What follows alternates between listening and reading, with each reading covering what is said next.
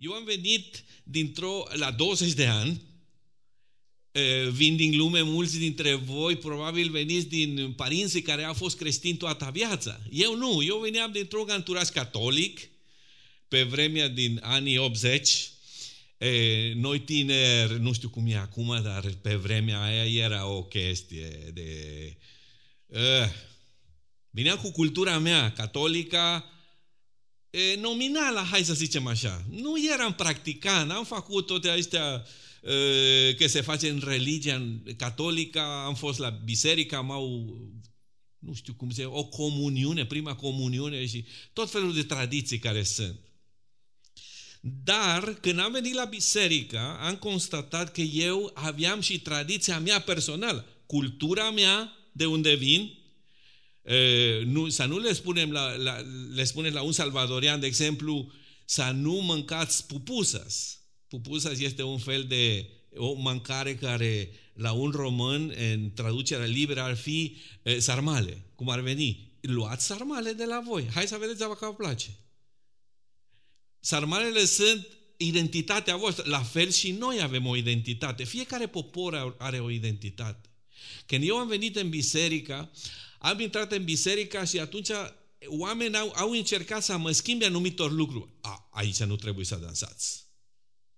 Aici nu trebuie... Uite, Francisco, ai parul prea lung. Trebuie să te... Uh, uite, Francisco, pantalonii aia care ai nu prea sunt bine pentru biserică predicatori, predicatori pe vremea mea aveau costum cu trei piese, adică un, o chestie, cravata și, Doamne, și la 27 de grade, 30 de grade cu căldura mare și umiditate, tot pastor trebuia să fie. Acum nu, nimeni nu folosește asta. Să știți, ne-am schimbat pentru că în tradiția celor care au venit misionari au venit cu ideea că uh, un predicator trebuie să predice cu cravata. Astfel nu ies predicator. Tradiții care încercau să mă definească. Eu am început să învăț, a, să fiu creștin, trebuie să evangelizez mult. Alții, uh, alt grup din biserică, zice, nu, tu trebuie să te rogi mult. Alți grup din biserică trebuie să postezi mult. Alții din biserică trebuie să vină la rugăciune și să fie e, cum cheamă, e, îngenunchiat. Astfel nu merge. E, alții ziceau, păi trebuie să ne rugăm tot împreună, toată lumea să vorbească. Alții ziceau, nu, toată lumea e, în liniște și numai unul se roagă. E, în fine, mulți de tradiții. Uh, sunt oameni care vor muri așa cu o înțelegere că ei sunt singuri care au dreptate. Și mesajul meu din Cartea Colosenilor are de a face cu această idee de nimeni nu definește libertatea mea decât Hristos. Nimeni poate să definească libertatea mea decât Hristos. Această carte, dacă dumneavoastră vă aduceți aminte acest, acest uh, conflict, nu conflict, hai să zicem, Epafras, e un frate care este în cartea aceasta, a văzut pe Pavel la închisoare. Le-a povestit, uite, celor din Colosa, bla, bla, bla, bla, bla, bla, și îi trimite o scrisoare, îi trimite o scrisoare la, la Pavel e, către Coloseni și această carte voi ați studia capitolul 1, unde este această poezia minunată despre Isus Hristos, care are referințe din, din sal, din proverbe, din Vechiul Testament, unde este Hristos, este nadesdia slavei. Aveți un, în el există toată înțelepciune.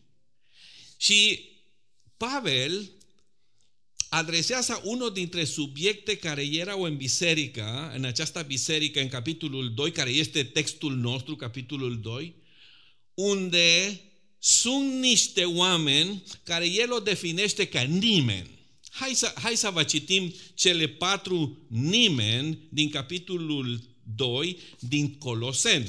Hai să deschideți e, Biblia cu mine în capitolul 2 din Coloseni și să vedem că Pavel vorbește cu cu patru persoane, patru, patru persoane, patru personaje, cum ar veni, dar el ne numește nimeni. Acest cuvânt nimeni este de patru ori în, această, în, această, în capitolul 4, cap, pardon, capitolul 2, versetul 4, zile. Spun lucrul acesta pentru că nimeni să nu vă înșele prin vorbiri, vorbiri amagitoare. Următorul nimeni îi găsim în versetul 16. Nimeni, dar să nu vă judece cu privire la mâncare sau autura sau cu privire la o zi de sărbătoare, cu privire la o lună nouă, cu privire la o zi de sabat. Al treilea nimeni care găsim în această carte este nimeni, în versetul 18, pardon, nimeni să nu vă rapească premiul alergării, făcându-și voia lui însuși prin, prin o smerenie de închinare la ingeri, amestecându-se în lucru pe care nu le-a văzut, umflat de o mândrie de șarta și prin gândurile firii lui pământești. Și uh, a rămas 1, versetul 8, pardon, versetul 8.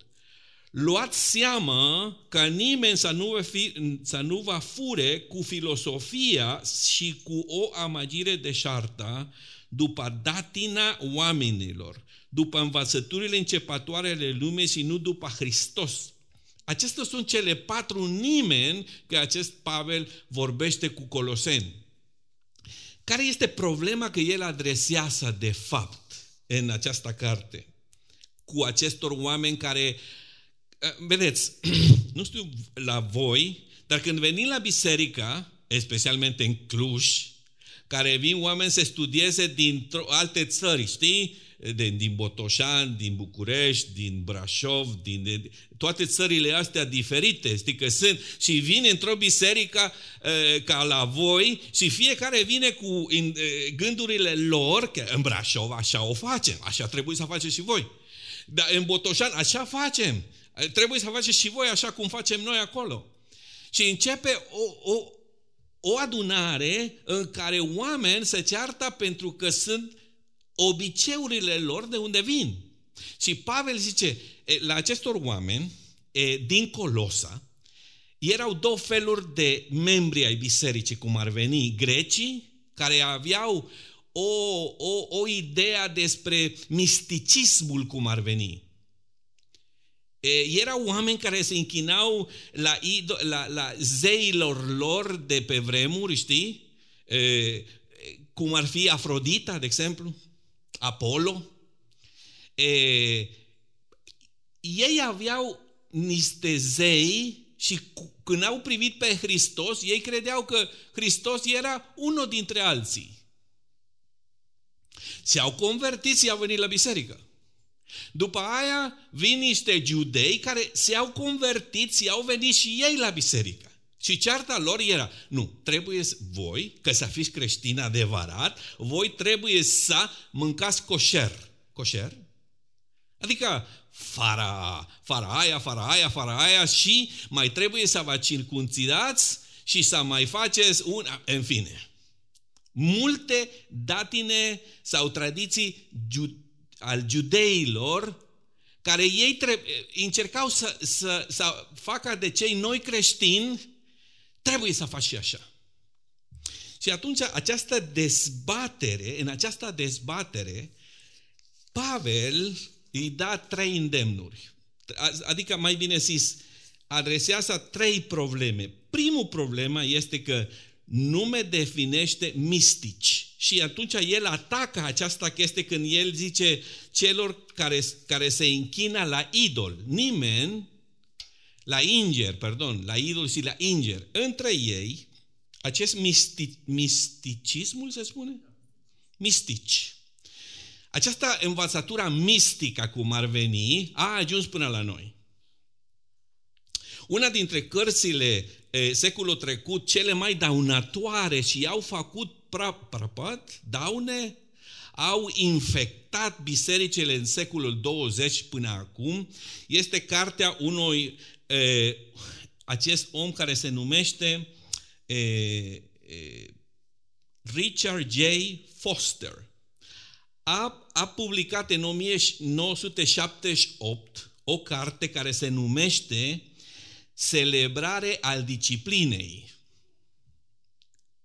Poveste scurtă. Omul ăsta, mare, se zice că între cele 10 cărți cele mai bune din secolul 20, mai doamne, și el introduce în bisericile neoprotestante învățături catolice e, al budismului, al nou era, e, pardon, no, New Age, chestiile în care, în care el vorbește despre că ca să ca, ca să ajungem la spiritualitate, trebuie, de exemplu, să, să trecem în tăcere o oră până când eu intru, sufletul meu se face un fel de altar și intru în prezența lui Dumnezeu și atunci, atunci El mă vorbește și începe să, să descoper lucruri care înainte sufletul meu nu a putut să intre acolo și trebuie să încerc, să încerc, să alte învățături care el pune este direcția subiectivă despre Dumnezeu.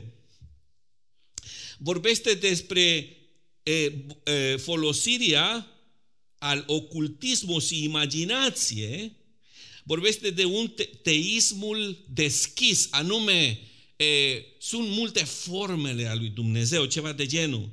A, este o greșită interpretare al voiei lui Dumnezeu promovează visiuni și revelație, de, e, e, o exprimare carismatică de sensul ăsta, eu fac așa cu, cu nu știu, cu un uh, geaca mea și fac și toată lumea cade, știi? Chestiile din astea mai carismatice, pe extreme, a fost introduse de acest om. Și vorbește despre persoane care trebuie să-i, ca, ca să treci în o altă nivelul, el aduce, de exemplu, învățăturile Meister Eckhart, Teresa de Avila, San Juan de la Cruz, Julian Norwich și Ignacio de Loyola. Ignacio de Loyola este unul dintre e, e, care au fund, e, stabilit compania lui Isus, jesuiți, jesuiți, în fine, dar ce vreau să vă spun este că această, acestor învățături au patruns în așa fel în care de multe ori găsim acest misticismul în bisericile noastre într-o, în, într-o validare emoțională al toate conduitei al bisericii. Adică când eu e, întemeiesc e, e, purtarea mea creștină fiind dacă, dacă eu simt, atunci e adevărat. Ceva nu e în regulă, pentru că Biblia zice că zice să, re, să renoim, zice să descoperim voia bună, placută și de a lui Dumnezeu prin înnoirea minții noastre. Da?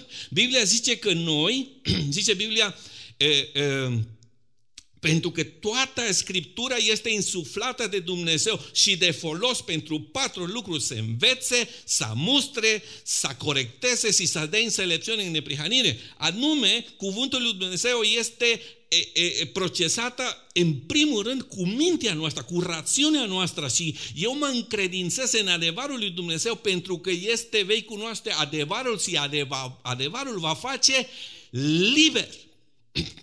Nu este ceea ce simți tu. De multe ori, de multe ori am auzit asta în, în sesiune de consiliere. Dar eu iubesc, eu simt că e de la Dumnezeu. Dar e casătorit, soră. Cum e adică? Păi, eu simt că nu pot să trăiesc fără băiatul acesta.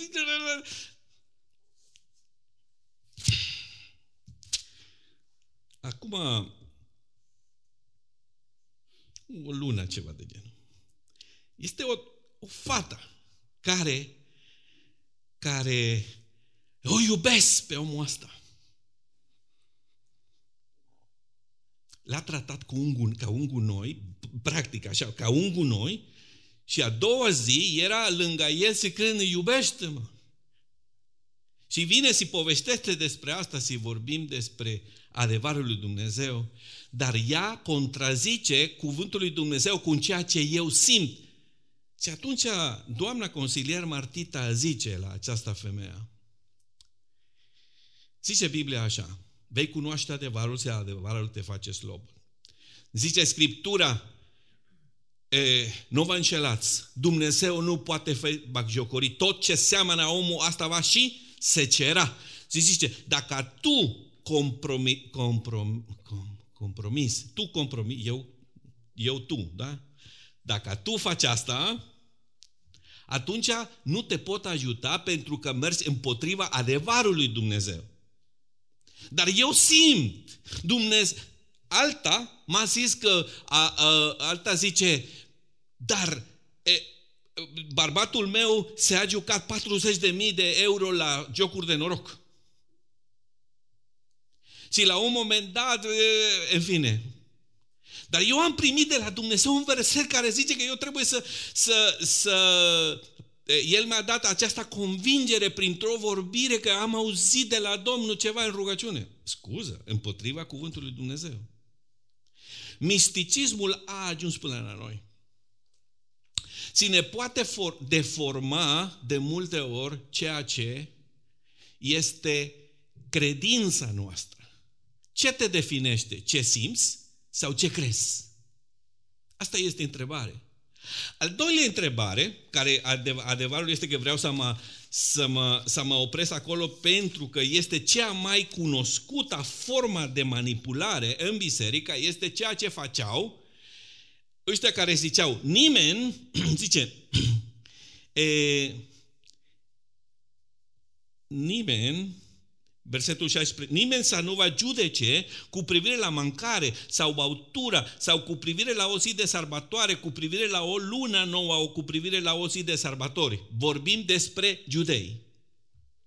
Și al doilea lucru care Pavel zice, asta eu am o problemă, este că el zice, vreau să, să combat legalismul religios în biserică, care mi se întâmplă mie.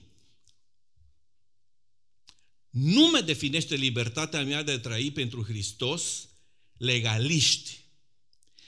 Ce voi spune eu acum, cum v-am zis, de multe ori se întâmplă dincolo de munți. La noi, aici, în Cluj, nu, nu se întâmplă ce voi spune, da?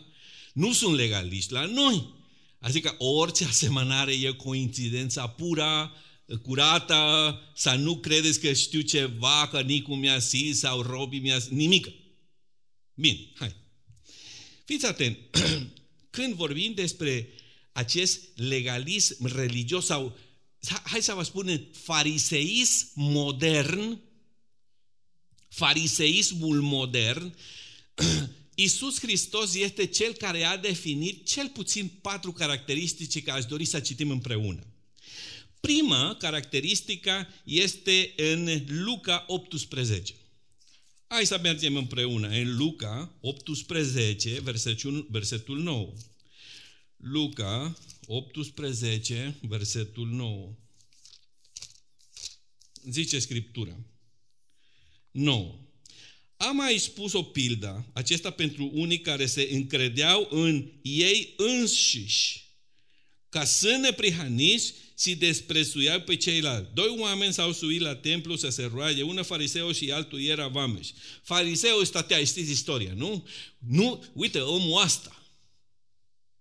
Știți istoria cu e, fariseul și e, publicanul ăsta care zicea, Doamne, era într-o parte acolo și zicea, Doamne, iartă-mă că eu sunt păcătos. În schimb, e, te, îți mulțumesc, Doamne, că nu sunt ca asta. Unul dintre caracteristice fariseilor este că a, au dezvolt, dezvolta un, un, un sistem de interpretare a Scripturii puțin ciudate. Tot îi convine.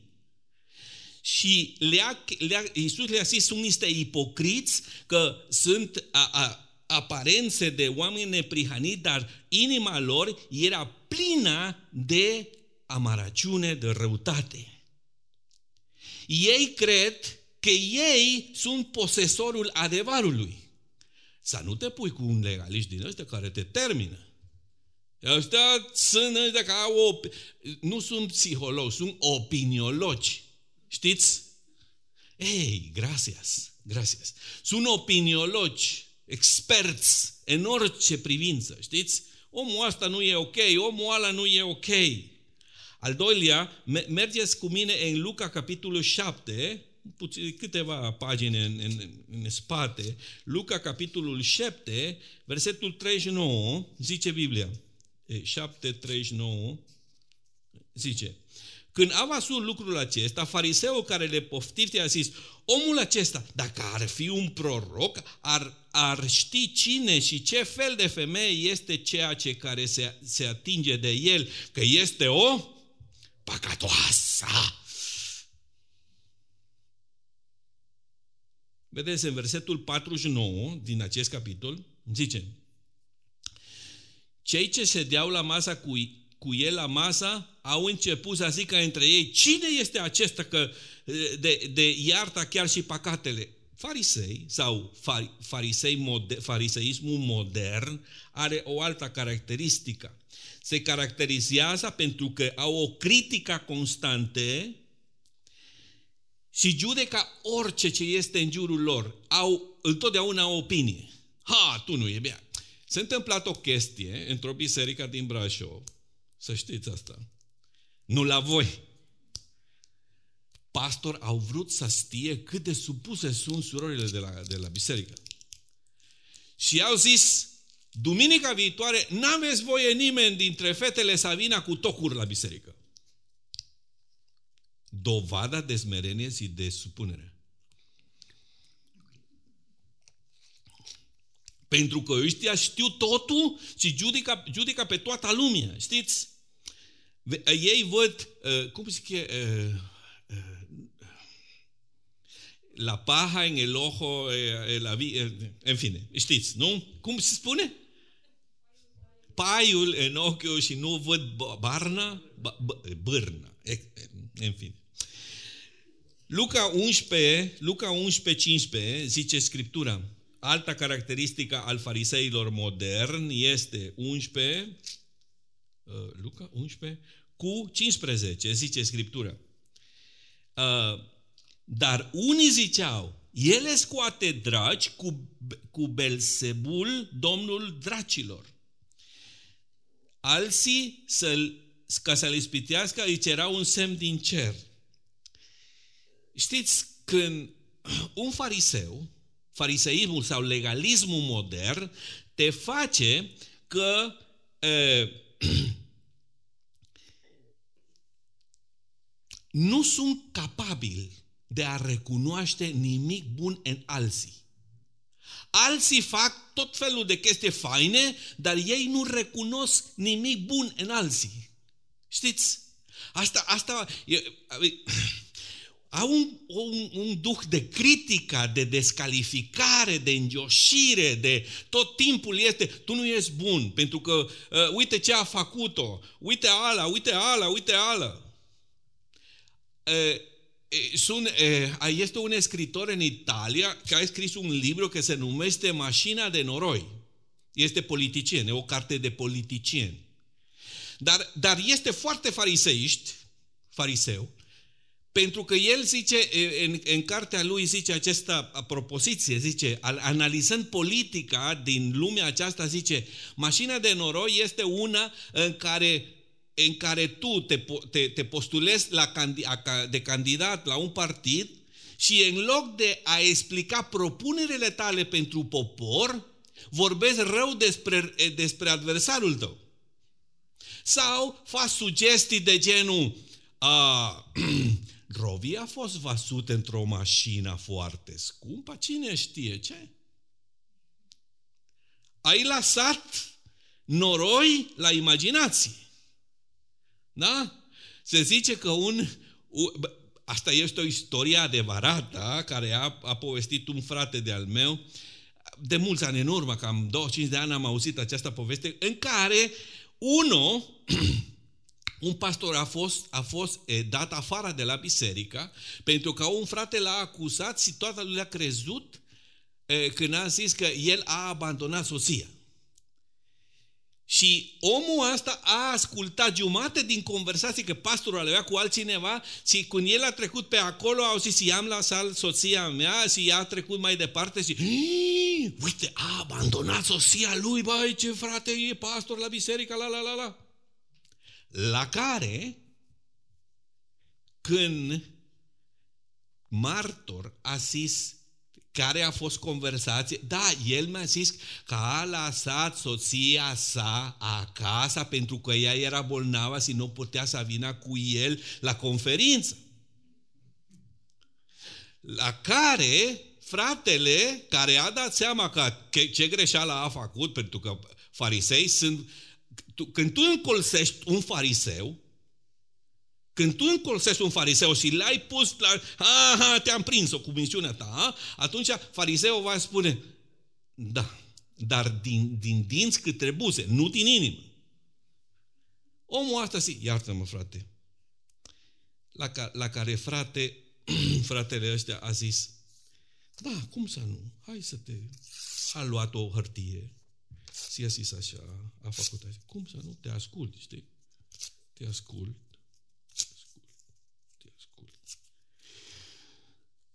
Eu te, eu te ier, fratele.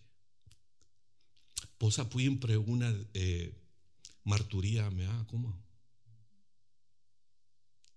Farisei sunt oameni care, care nu pot să vadă nimic bun în alții. Alta caracteristică al fariseilor moderni îi găsim tot, tot în, în Luca 11 cu 39. 39 zice Scriptura, uh, alta caracteristică, tot Iisus vorbește. Pe când vorbea Iisus, un fariseu l-a rugat să prânsească la el și a intrat e, și a intrat și a sesut la, mat, la masă. Fariseul a văzut cu mirare că Iisus nu se spalase înainte de prânz. Știți cum e? Un fariseu modern este o persoană legaliști acesteia sau ăștia? Care este diferența între una și alta? Nu știu. Probabil din la Brașov se spune ăștia și aici se numește acesteia. În fine, legaliștii acesteia sunt oameni care caută cel mai minim eroare sau partea mică în alții să spună cu degete nu se-a spălat pe mâini. Doamne Dumnezeu, ai văzut cum a adus parul sora? Păi ce murdare erau, erau pantofii, fratele, când a, a, a, a stat aici în față. Și, păi n-a avut timp să, să, să dea cu ceva la pantofi. Măi, așa nu se predică. Păi ai văzut, păi frate, că uh, etec, etec, etec, etec. Farisei moderni au această atitudine de a încerca să găsească orice mic apat în cineva să, după aia să spună și să distrugă marturia al cuiva. Tot acolo, în 11 cu 42, vedeți alta deosebire. Dar, vai de voi fariseilor, pentru că voi dați săciuiala din izma, din ruta și din toate sarzavaturile și dați uitări, dreptate și dragoste de Dumnezeu. Pe, pe acesta trebuia să le face și pe celelalte să nu le lăsați nefăcute? Alta caracteristică care Iisus spune e, fariseilor este următoare. Legaliști au o mare grijă de aparențele. Traducerea liber, liberă românească este să, fi, să, fi, să stăm bine în poză. Să ieșim bine în poză. De ce? Pentru că cel mai important este ce gândesc alții când mă văd că fac sau nu fac ceva. Asta este legalismul. Când tu ții nu la inima ta și la aparențele tale. Asta e o problemă în biserică. Și ultima dintre care vreau să, să vă spun este, e, este legasim în Luca 11, 5, 2 cu 5, 3. Vai de voi, învățători ai legii, pentru că voi ați pus mâna pe cheia cunoștințe, cunoștinței și nici, nici voi n-ați intrat iar pe cei ce voiau să intre, le-ați împiedicat să intre. După ce ieșiți de acolo, carturari, după ce a ieșit de acolo, carturari și farisei au început să-l pună uh, la strâmturare, să-l facă să vorbească despre multe lucrurile. A ver, farisei, legaliști, te critica când tu ai o slujire a fața de alții. Te invidiază.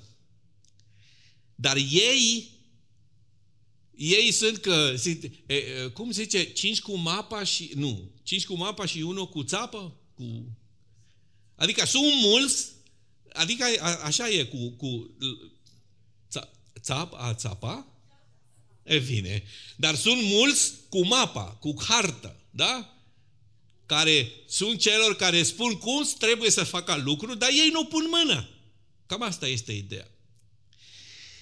Pavel, în cartea noastră, ultimul punct este nu mă definește legalist decât, e, mă rog, mă definește Hristos.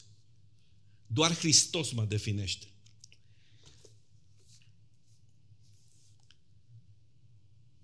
Această carte este în mâna unul care se cheamă Tihic. E, și el citește această carte către colosenilor. În adunare este un e, unul care se numește, e, hai să vedeți voi aici, Filimon. În adunare este unul care se numește Filimon. Dar împreună cu Tihic este unul care se numește Onisim în această carte. E important să știți aceste lucruri pentru că aici vine parte practică. Da? Din acest mesaj. Tihic vorbește adunare, citește această carte, lângă este e, Onisim, lângă el, știi că a fost, dar în adunare este un e, e, Filimon, care este unul dintre oameni bogați de acolo și Onisim a fost, era un sclav care a plecat de la el și atunci acest om se-a convertit, Onisim se-a convertit la Evanghelia în, împreună cu Pavel. Și acum Tihic vorbește cu el, ți are o scrisoare în spate, așa, știi? Am o scrisoare pentru tine, Filimon, în care le spune cum este un adevărat creștin care se nu se lasă definit de nimeni. Și el face unul dintre lucruri cel mai frumoase în privința libertatea noastră în Hristos. Eu nu știu cum e la voi, mie îmi place cum sunteți eu în fiecare dată când intru într-o biserică, zic, această biserică e perfectă. Voi sunteți perfecți. Cum faceți adunare? De ce? Pentru că vă place vouă. Nu trebuie să-mi placă mie. Oricum îmi place. Eu sunt uimit de, de, de, de copii care fac muzică pentru că eu habar n-am despre muzică. Și eu zic că în cer, într-o bună... Eu zic, Doamne, în muzică, eu vreau să, să cânt la pian. Și mă uit la degele băiatul ăsta care cântă la eu era acolo, știi? Și văd cum fac, păi ce chestie, mă, eu sunt un analfabet cu chestia aia. Dar îmi place mult, știți? Fiecare biserică e perfectă. Dar când Pavel adresează această carte, face un lucru extraordinar. Vorbește în capitolul 3 și 4 se vorbește de o instituție care este familia. Se zice, soțiilor fiți supuse, bărbați, iubiți, copii, fiți supuși la părinții, e, e, e, cum îi cheamă, stăpâni, tratați e, la, la, la sclavii voștri într-un mod corespunzător, sclavii sau e, să fiți cu minte față de celor care e, sunt stăpânii voștri, bla bla bla. Dar fiți atenți! Noi nu înțelegem contextul. Pentru că familia de pe vremuri romană, o familie romană, este o familie în care stăpânul, bărbatul, are dreptul la viața soției, copiilor, sclavii, putea să te taie gât fără nicio problemă. Adică, era a guverna familia prin frica, prin amenințări. Asta era felul de, de, de, de structura militară romană, era o structură care a ajuns la familia. Și în această familie este unde, unde Hristos este totul și în toți. Hristos e totul și în toți și atunci Isus Hristos devine cel care transformă familia. Biserica nu este... Am auzit că nu v-ați întâlnit de două săptămâni, a stat eh, în carantină ta. Dar biserica n-a murit pentru că n-ați venit în această încăpere. Biserica suntem noi. Biserica se face acasă. Biserica se face când un soț, apropo din asta, un soț iubește în așa fel soția în care zice Martita, supunerea este un răspuns la iubire. Fiți atenți! Bărbații care, legaliști, farisei moderni, care au lovit soțiile zicând, supune-te că eu sunt bărbatul. Într-o într-o biserică unde se predică relevanța lui Hristos în viața noastră, este un bărbat soț care iubește atât de mult că soția este așa de topită și încântată care se, se supune ca un răspuns la iubire. Este un, este un tatic care în mintea copilului, în mintea copilului, el este un copil care zice, tati e mândru de mine, mă iubește așa de mult. Este o fetiță care poate să spună pentru taticul meu, eu sunt cea mai frumoasă din lume, nu există. Am făcut acest exercițiu.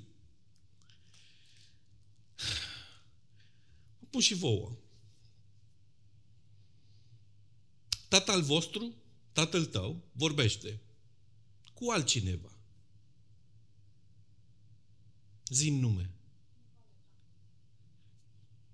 Nicoleta Nicu. Și tu cumva ai dat seama și poți să au ce zice tatăl tău. Și tatăl tău vorbește cu Francisco. Francisco, păi, știi, eu sunt om cel mai fericit din lumea aceasta. Am o fetiță care se numește Nicoleta. Mă. Nu pot să, nu, nu pot să trăiesc o zi fără să simt că când o văd, păi se mă face trupul, se mă face piele de găină când o văd, că e așa de frumoasă, așa de, de, adică mă umple sufletul în așa fel care pot să, pot să spun că nu, nu există fericirea fără ea. Nu există o fetiță așa de faină în toată lumea aceasta. Sunt mândru de băiatul acesta. Se numește Nicu, știi? Păi, viața mea ar fi fără folos, fără niciun, niciun rost, fără Nicu. Pentru că El este bucuria mea, nu, eu sunt cel mai mândru om de pe pământ. Asta transformă și asta nu are de a face cu cum te îmbraci, cum cântați, cum va faceți freza. Frumoasa freza, apropo. Așa, am un copil de 31 de ani, 32 de ani, știi? Care a, a, a avut freza așa și pe cea mai faină. A avut un moment unde eram într-o situație și vine o soră și zice, ce lung este e, parul lui Herson. Pe vremea aia, Herson avea parul până aici, știi? Bă, eu sunt pastor, scuză-mă. La care eu le-am, le-am, le-am zis, când mi-a zis, ce, ce parul lung are băiatul dumneavoastră? La care eu zis, nu e așa, adevărat că e așa de frumos. Nu mă definește nimeni Fii liber în Hristos, pentru că tu ești copilul lui Dumnezeu. El te iubește așa cum tu ești, nu, nu, să nu fii prins de, de, de legalism sau de misticismul. Fii liber că El este Cel care a, este în tine nădejdea slavei. El este care te iubește așa cum ești. Hai să termin cu un verset și după aia ne voi cere să ne rugăm. Deschideți cu mine Ieremia 33. 31, pardon. Ieremia 31. și cu acest verset terminăm. Versetul 20. Ieremia 31, versetul 20. Schimba în acest verset numele tău. Îmi este Nicoleta o fetiță scumpă. Un copil, o fetiță iubită de mine, căci când vorbesc despre Nicu, îmi aduc aminte cu gingășia de el, de aceea îmi arde inima în mine pentru el și voi avea mila negreșit de Nicoleta, zice Domnul. El te iubește. Lasă legaliștii ăștia să moară în o travă lor de legaliști. Lasă pe misticii ăștia să te spună tu trebuie să faci așa și să simți așa. Încrede-te în Domnul, El te iubește așa cum tu ești. Hai să ne ridicăm în picioare și ne rugăm. Doamne, mulțumesc! Mulțumesc că suntem copii scumpi. Suntem iubiți de Tine, Doamne. Căci când Tu vorbești despre noi, îți arde inimă în Tine. Și te aduci aminte cu gingășie de noi. Doamne, mulțumesc că la fel ca și Pavel, nu vom fi definiți de mistici, de legaliști și de Hristos, că este totul și în toți. Îți mulțumim că Tu ai murit la cruce pentru libertatea noastră. Vrem să fim liberi în acest oraș, Cluj, și aducem Evanghelia în fiecare zi, oriunde suntem. Și numai în, în momente extrem de urgente să folosim și cuvinte. Pentru că Tu ești Cel care strălucește prin noi iubirea Evangheliei. Mulțumesc că Tu ești în noi nădejdea slavei. Mulțumesc că Tu ești în noi iertarea păcatelor. Mulțumesc că Tu ești în noi o faptură nouă și minunată și îți mulțumim în numele Lui Isus. Amin.